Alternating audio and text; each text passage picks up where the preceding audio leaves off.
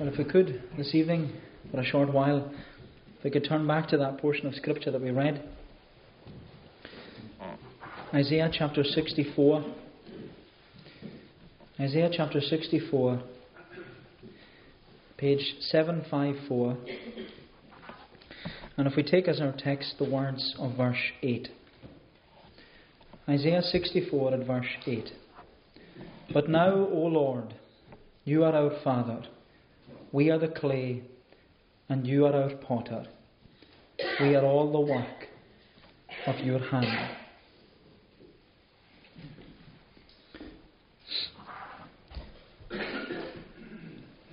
I once heard the story of a man who went to visit a ceramic studio up in Caithness.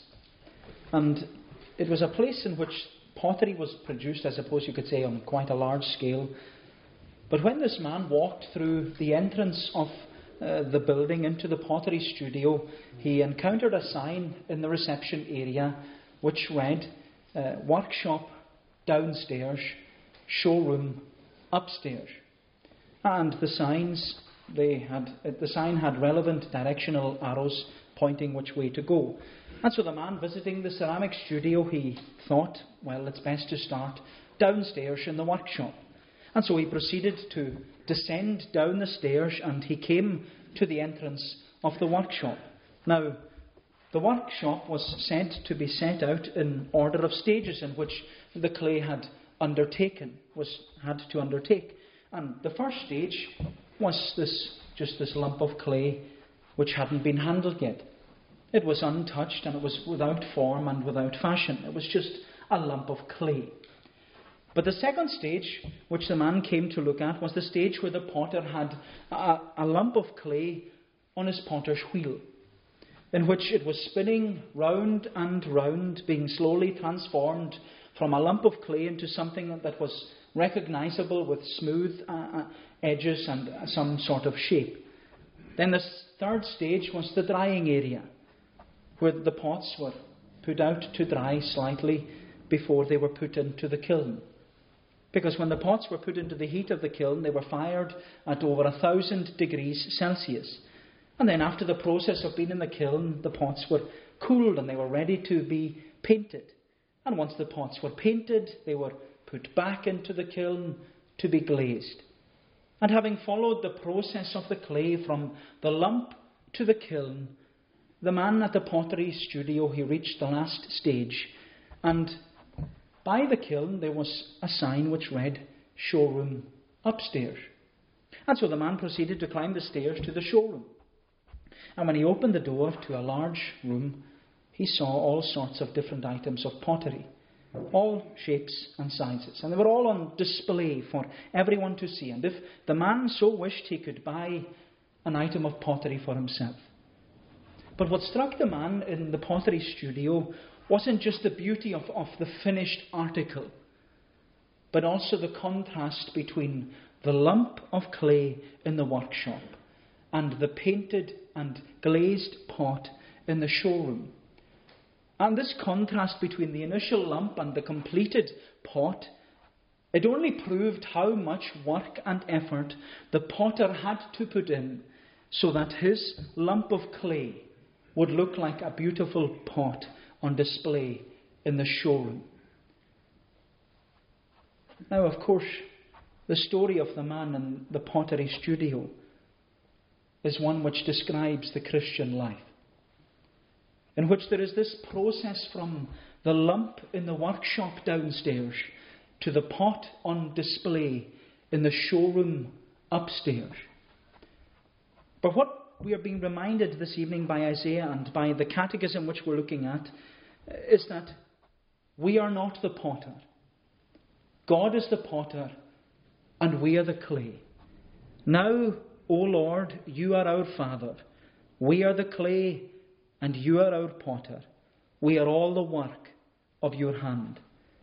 And without doubt, there are, they are some of the most beautiful words in the Bible because they give to us this vivid description of God, our Heavenly Father, moulding us and shaping us into something glorious. But what's important is that He is doing the work and not us. And that's what we were singing in our opening item of praise in Psalm 100, where the psalmist said, Know that the Lord, that He is God, and that indeed without our aid He did us make.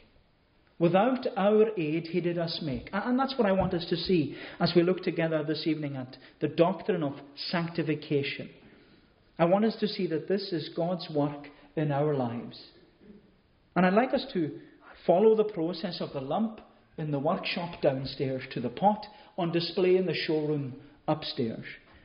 And I'd like us to do so under four headings destruction, declaration, development, and display. Destruction, declaration, development, and display. So we look firstly at destruction. Destruction. And so we begin downstairs in the workshop. And the first stage of the clay is a lump. It's unformed, it's unshaped, it's untouched, and it's just a useless lump. But God is our potter. And as we know at the beginning of creation, God took that lump of clay and he said, Let us make man in our image and after our likeness. And those words in the original language of Hebrew, they're expressive of the actions of a potter, taking clay and spinning it on his potter's wheel. And that's what we're told God did with Adam. That the Lord God formed Adam from the dust, the clay of the ground, and he breathed into his nostrils the breath of life, and he became a living being. And this means that when Adam was created, he was formed and fashioned out of the dust of the ground. He was made in the image of man, but he was also made in the image of God, which was an image of knowledge, righteousness, and holiness. That was the image which Adam possessed at creation the image of God, an image of knowledge, righteousness, and holiness. Because he didn't physically look like God, because God is a spirit. Therefore, God doesn't actually have a body or an appearance or an image. The term image of God, I can use this word, it's an anthropomorphism, which means that God describes himself in human terms which make it easier for us to understand Him. That's what we were singing in Psalm 8. When I look up into the heavens which thine own fingers framed, and to the moon and to the stars which were by thee ordained. That's what he's, he's saying. God is describing himself in human terms because the truth is, God doesn't have hands, he doesn't have fingers, he doesn't have feet, he doesn't have eyes, he doesn't have ears. They're all anthropomorphisms because God is a spirit, infinite, eternal, and unchangeable. Therefore, the image and likeness of God, which Adam was created in, it wasn't a physical image, but a spiritual image, an image of knowledge, righteousness, and holiness, in which Adam was formed and fashioned at the beginning of creation in all perfection. But being left to the freedom of his own will, Adam fell into an estate of sin and misery. And when Adam fell, that perfect image of knowledge, righteousness, and holiness, it was marred beyond recognition. The image and likeness of God was lost. The perfect pot which God had formed and fashioned on his potter's wheel and made into the beauty of holiness, it was shattered and destroyed. And because of the greatness of the fall, the damage was, you could say, irreparable. Just like when you smash a glass the shards of glass go everywhere, and it's impossible to, to glue it back together. So too was the mess of Adam's fall, where he was left as a broken, unformed, and unshaped lump of clay. And you know, that's the illustration which Isaiah is giving to us here in, in Isaiah chapter 64. Because at this point in his prophecy, Isaiah is praying to God that God would intervene in the sinfulness of mankind and change their ways. He's saying, Oh, that you would rend the heavens and come down, that the mountains might quake at your presence. And Isaiah, he's confessing to God the extent of Adam's fall. He's confessing the brokenness. And then he says in verse 6 We have all become like one who is unclean, and all our righteous deeds are like a polluted garment.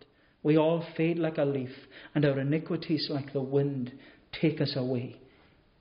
And what Isaiah is saying is that because of our fallen and sinful condition, our cry is the very cry of the leper who was put outside the camp. Where if the leper was to be seen in the vicinity of, of anyone, he would have to cry, unclean, unclean, unclean. And Isaiah says, We are all as an unclean thing. We are outcasts from God. Our sin has exiled us from His presence. We are broken and our image is destroyed and we are unable to save ourselves. We are unclean. But Isaiah goes even further when he says that our righteousness, the righteousness which we possessed at our first beginning with Adam, where we were created in knowledge, righteousness, and holiness, our righteousness, he says, filthy rags. We are like a polluted garment which has been tarnished and tainted and contaminated by our fallen nature. And as a result, our spiritual corruption. He, Isaiah is confessing, he's saying that we're like a faded leaf. We're like the autumn leaf that has died and fallen off its branch. And because of our iniquity, because of all the crookedness in our own heart, we have been blown away with the wind. We are like the wicked in Psalm 1, where we are likened to useless chaff which the wind drives to and fro. And because of our fallen condition, Isaiah is envisaging that no other end for sinful, there is no other end for sinful mankind than to be cast from the presence of God and burned. Because he says in verse 7, There is no one who calls upon your name who rouses himself to take hold of you, for you have hidden your face from us and have made us melt in the hand of our iniquities. Isaiah is expressing the desperate nature of our condition. That, like a pot which was once formed and fashioned so beautifully, it's been broken and destroyed by sin. And he says, We have been made to melt into a lump of clay at the hands of our own iniquity. We've become an unfashioned, unformed, unshaped, useless lump. And yet, that's not where Isaiah ends his prayer. He has confessed that our sinful condition is one of uncleanness and brokenness and destruction. But, but, he says, But now, O Lord, you are our Father. We are the clay you are our potter. We are all the work of your hand. And with this declaration from Isaiah, he knows that the potter is going to get to work on the clay. And that's what I want us to see, secondly. I want us to see God's declaration of this lump of clay. And so we've considered destruction and our sinful condition. But secondly, declaration. Declaration. And so the outcome of Adam's fall, it's left us broken, unformed, unshaped, this lump of clay, in which we're unclean, unrighteous, and full of iniquity, and completely incapable of improving our status or saving ourselves. And yet Isaiah is saying, But now, O Lord, you are our Father, we are the clay, you are our potter, we are the work of your hand. And you know, I can't help but see that this is what Paul is echoing in Ephesians 2 in the New Testament. Where Paul has been speaking about the brokenness and the depravity of our condition, and he says, We were dead in trespasses and sins, walking according to the course of this world, fulfilling the desires of the flesh and of the mind, and we were by nature children of wrath. But God, says Paul. But God, who is rich in mercy, for his great love wherewith he loved us, even when we were dead in sins, he has quickened us together with Christ. By grace are you saved through faith, and that not of yourselves. It is the gift of God, not of works, lest any man should boast. But then Paul says, and I think this is what's so beautiful, he says, We are his workmanship created in Christ Jesus unto good works. And of course, Paul is using the imagery of the potter and the clay. And he is downstairs in the workshop, and Paul is describing to us that sinful lump of clay which is lost and incapable of any self reformation. And yet, God, in His grace and His mercy, He reaches down and He picks up that lump of clay off the shop floor and He places it onto the potter's wheel. But what we must see is that before any work begins on reforming and reshaping the clay, in that action of picking up the clay and putting it onto the potter's wheel, in that action, the sinner is declared holy. And this is the initial stage of the potter's work, in which the sinner is set apart and declared holy. And this is what we call definitive sanctification. Now, not to confuse you or make things difficult, definitive sanctification is an act of God in which the sinner is taken and declared holy, taken from sin and declared holy. And that's what the word sanctify means. It means to be made holy, it's to be set apart. And so it's a one time act of setting the sinner apart and declaring the sinner holy. But in this contrast, it's a contrast to what we'll look at in a, in a wee minute uh, of progressive sanctification. But definitive sanctification, it's an important part of the sinner's experience. It's an important feature of this lump of clay. Because although the lump of clay is still a lump, the status of the clay has completely changed. It's no longer declared a sinner, it's now a saint. And a saint being someone who is declared holy. And that's what every Christian is. They are a saint. It's not someone who's died a hundred, hundreds of years ago and they've been venerated to the position of sainthood. Every Christian, says the Bible, is a saint.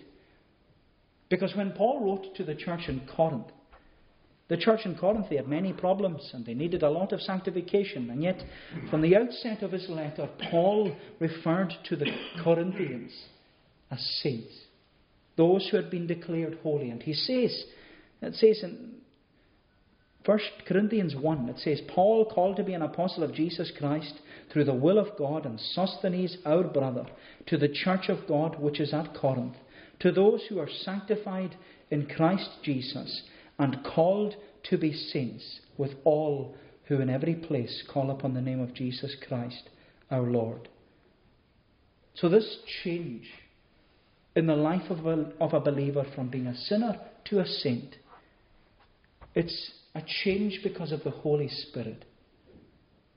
And that's what we've been looking at in the past few weeks of when we're studying the Catechism. At the death of Jesus Christ on the cross and his resurrection, it's applied to us by the Holy Spirit, in which the Holy Spirit, he works faith in us by revealing Jesus to us. That is the primary work of the Holy Spirit in revealing Jesus to us. He illuminates Jesus. He exalts Jesus Christ to us as he is presented to us in the gospel. And as we've said on previous occasions, we said that the Holy Spirit does this by making us alive again, by regeneration. And he's, He does it by our union with Christ, in which we're inseparably united to Christ, by our effectual calling, where we hear the gospel, we hear the call to come to Christ pressing upon our heart. And because we respond to the call, we receive all the benefits, and our status as a sinner changes. We're, we are declared righteous in God's sight because of our justification. We are declared a son or a daughter of our Heavenly Father because of our adoption. And this change of status which the sinner experiences, it's a remarkable change. And it's all of grace from beginning to end from being a useless lump of clay on the workshop floor that is outcast and distant from God, a useless lump which was once glorious and beautifully formed and fashioned at creation, and yet it's broken and destroyed by sin.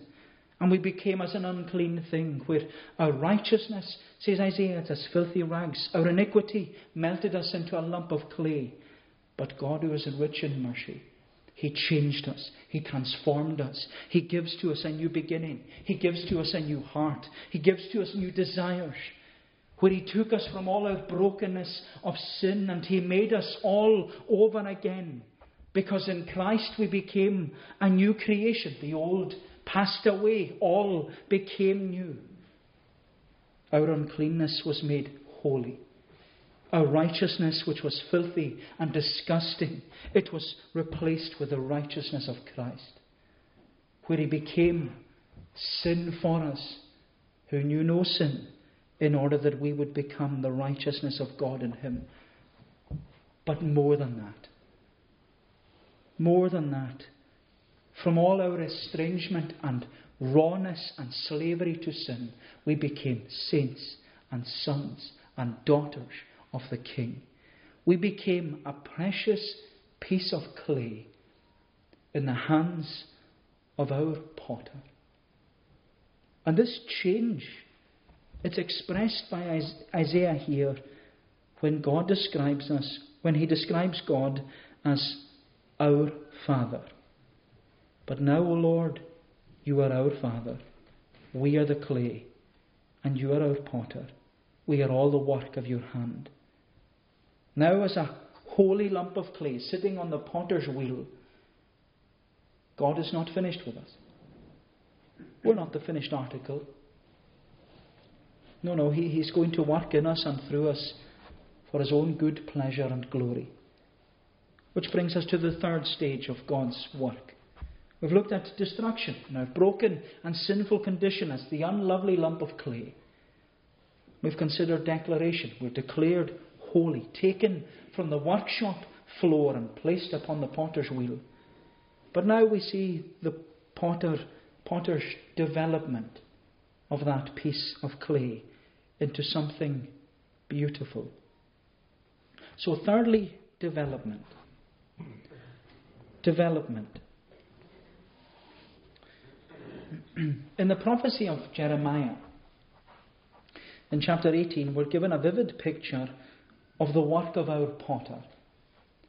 Because we read that the word came to Jeremiah from the Lord, saying, Arise and go down to the potter's house, and there I will cause you to hear my words.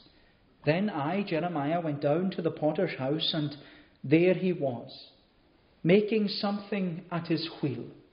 And Jeremiah says, The vessel that he made of clay was marred in the hand of the potter. So he made it again into another vessel, as it seemed good to the potter to make. Then the word of the Lord came to me, saying, O house of Israel, can I not do with you as this potter, says the Lord? Look, as the clay is in the potter's hand, so are you in my hand, O house of Israel. And what the Lord said to Jeremiah is what the Lord is saying to us tonight. Can I not do with you as with this as this potter? And of course, this is what Isaiah is reminding us too that we are the clay.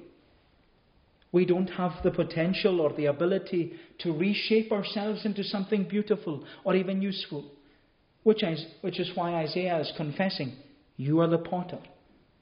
We are all the work of your hand.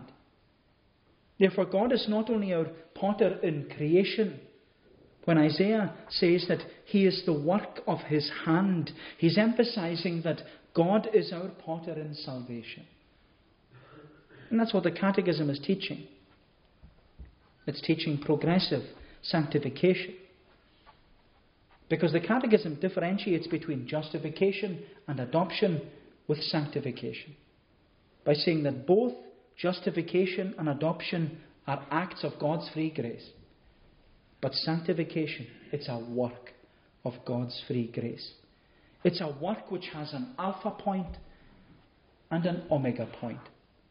It begins with God and it ends with God. Therefore, sanctification, it's a process to make a person holy. Now, this doesn't contradict what we said about definitive sanctification, where we're declared holy.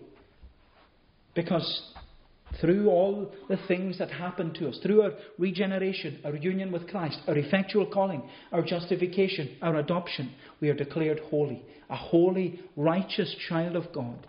But even though we are holy in God's sight through the work of Jesus Christ on our behalf, even though we're holy in terms of our status before God, where we are declared as holy as God, yet at the same time we are far from holy in our thoughts, in our words, and in our actions.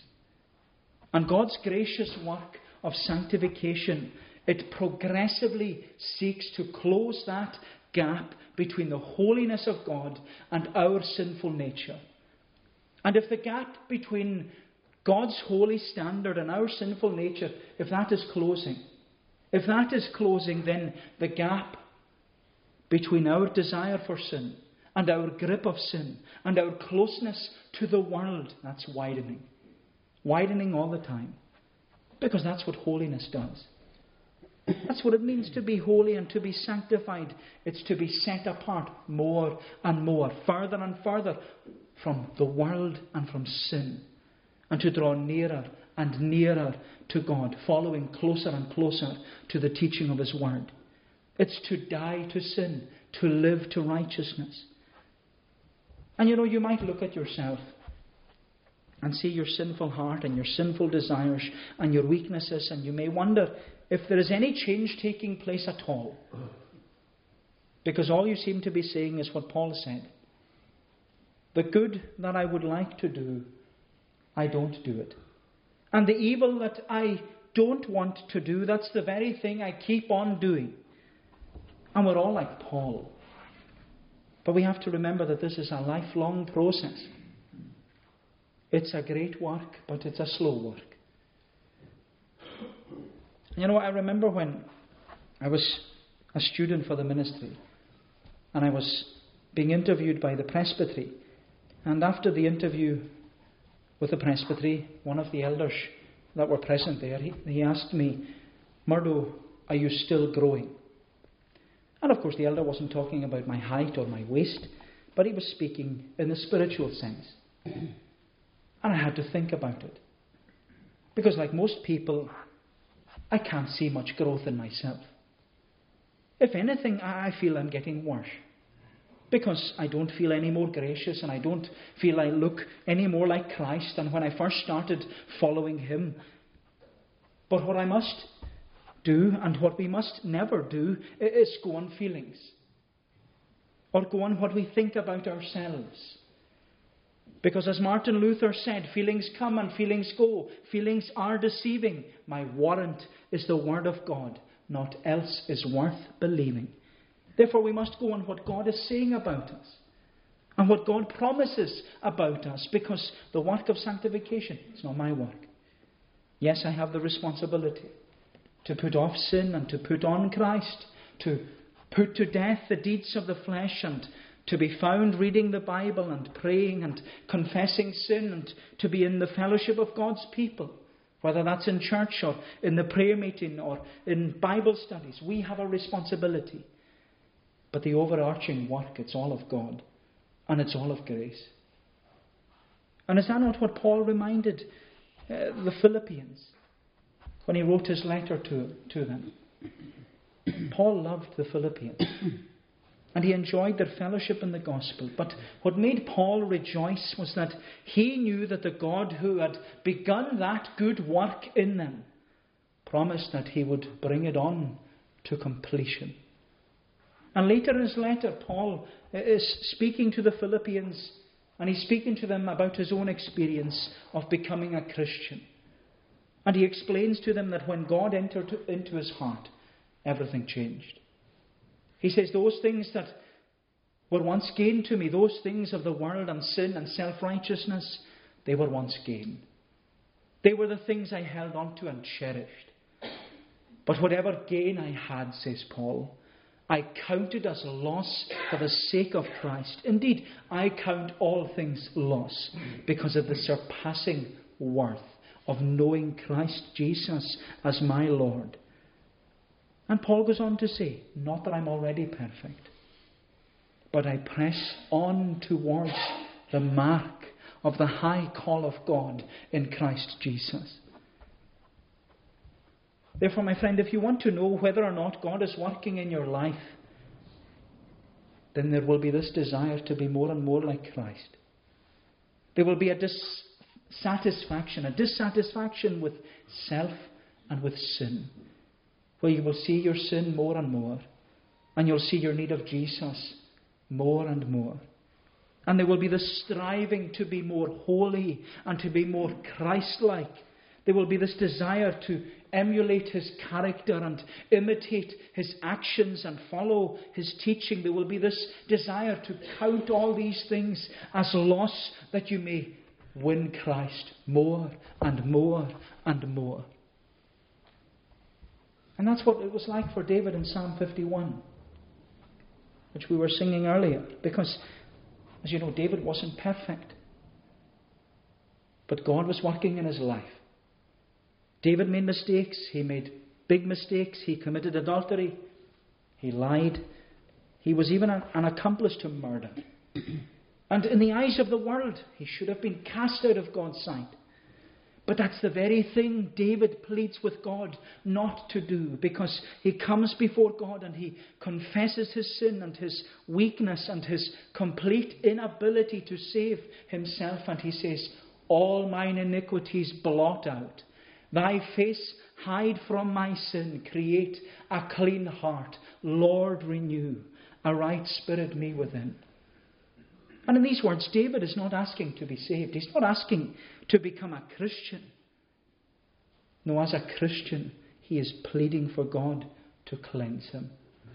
He's pleading for God's work of sanctification to continually take effect in his life. He's pleading for renewal. He's pleading that the original sin, that broken condition of the fall, which is still present with him, he's pleading that God would renew in him a right spirit after the image of God, that image which Adam had before the fall. David was pleading for God to forgive him and renew within him that image of knowledge, righteousness, and holiness. My friend, that should be our daily prayer Create a clean heart. Lord, renew a right spirit me within.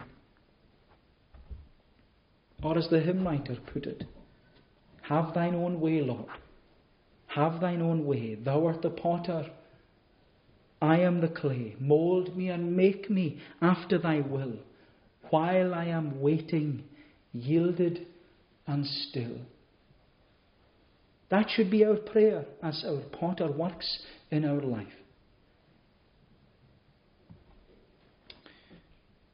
But as many of you have come to know already, our potter not only shapes us and molds us through his word, he also shapes us and molds us through providence in our lives, the things that happen in our life. Because our master craftsman knows our every need and he knows our every experience. But when we are in his hands like the clay on the potter's wheel, there are no better hands to be in than the hands of our great potter. Because he's holding us at all times. And he's shaping us through every providence and every circumstance in our lives where He is continually working in our lives by shaping and trimming and, and cutting things away that are, that are of no use as far as His design is concerned. And you know, sometimes, my friend, there are, as clay in the hands of the potter, there are times we have to go through the kiln of affliction, when we experience the heat of trial and temptation, where there is the pain of sadness and loss, when there is the difficulty of, of, of loss and, and loneliness. And yet, the comfort in it all is that our potter will not let us go. He promises to us on the pages of Scripture Fear not, for I have redeemed you. I have called you by name. You are mine. When you pass through the waters, I will be with you, and through the rivers they shall not overwhelm you. When you walk through the fire, you shall not be burned, and the flame shall not consume you. For I am the Lord your God, the Holy One of Israel, your Saviour. That's his promise. I will be with you. Through all the tears and all the worries and all the doubts and all the, the failures and all the pitfalls and all the difficulties, I will be with you. Our potter will be holding us in his hands. Because all the time he has his design in his mind's eye. And what he's creating in us is something that's going to be magnificent and so beautiful that only he can make it. Because our potter, he's in the business of doing something that will emerge from his hand. Because at the end of his creative process, he will produce in something, something in us remarkable. Something which we could have never done ourselves. Because he says we will appear and we will be like him. Oh, my friend, what a project he has undertaken. That he would use useless lumps of clay to be vessels of display for his own glory. Which brings us to the last stage of this wonderful process. We've been in the workshop downstairs and we've seen destruction, our broken condition, and as an unlovely lump of clay. We've considered the declaration, the fact that we're picked up off the workshop floor and placed upon the potter's wheel. We're declared holy. And on the potter's wheel, we saw the development that that piece of clay had into something beautiful. But after the process in the workshop downstairs, after it's complete, the finished article is to be put on display upstairs in the showroom. And so, destruction, declaration, development, display. Display. But now, O Lord, you are our Father. We are the clay, you are our potter. We are all the work of your hand. The outcome of the potter's patient and delicate work is always what he had in mind. I've never tried it, but I've watched programs about it. And I know that working with clay and producing pottery is a difficult skill and an intricate art form, you could say. And throughout a working day, a potter will often make many mistakes and he'll have to start all over again from scratch. But not so with our potter. Because he knows what he's making. And he knows what the end product will look like. Because it's to emerge from the workshop downstairs resembling Jesus Christ. And that's the promise. That when we see him, when we see Jesus, we will be like him and see him as he is. Now, what that means exactly, I don't know. I don't know. But what I do know is that it will be nothing like we've ever experienced before. But I do think that what Paul gives to us is an insight as to what we may look like in the showroom of heaven. Because he says in 2 Corinthians 4 that the God who commanded light to shine out of darkness has shined into our hearts to give the light of the knowledge of the glory of God in the face of Jesus Christ. The God who created this world, he says, and the God who created us from the clay of the ground, He has revealed the glory of God to us in the face of Jesus. But then Paul went on to say, We have this treasure in jars of clay to display the surpassing power which belongs to God and not us. Which means that the showroom of heaven will not only be completed works of grace, they will be trophies of grace, which will reflect the beauty and the glory of Jesus Christ. My friend, those who die in Christ, having undergone the workshop downstairs, will be put on the showroom upstairs as vessels made for His glory, as vessels filled with His glory and vessels overflowing with His glory. My friend, is it any wonder that the psalmist in Psalm 17 he concluded with those beautiful words of hope. But as for me, I, thine own face in righteousness will see, and in thy likeness, when I wake, I satisfied shall be. It's a wonderful thought to be made as a vessel for the glory of God.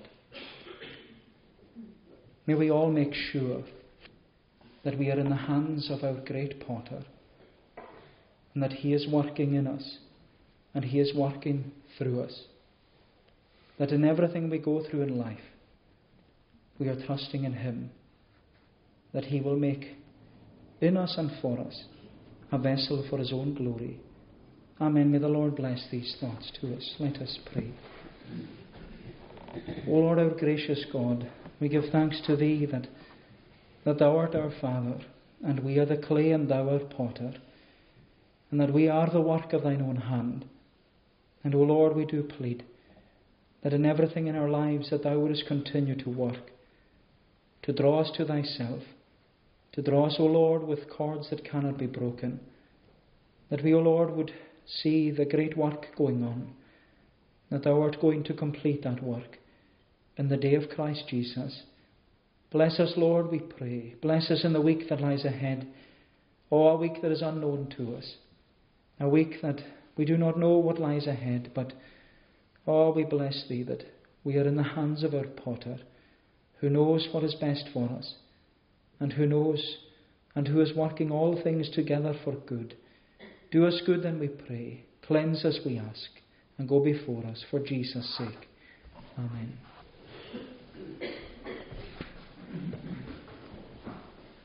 We shall conclude in Psalm 17. Psalm 17 in the Scottish Psalter, page 217.